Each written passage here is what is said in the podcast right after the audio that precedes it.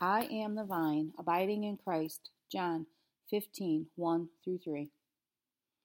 I am the true vine, and my Father is the vine dresser.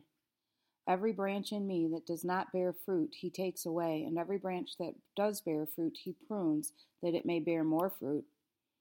Already you are clean because of the word that I have spoken to you. Results of abiding in Christ fruitfulness. Answer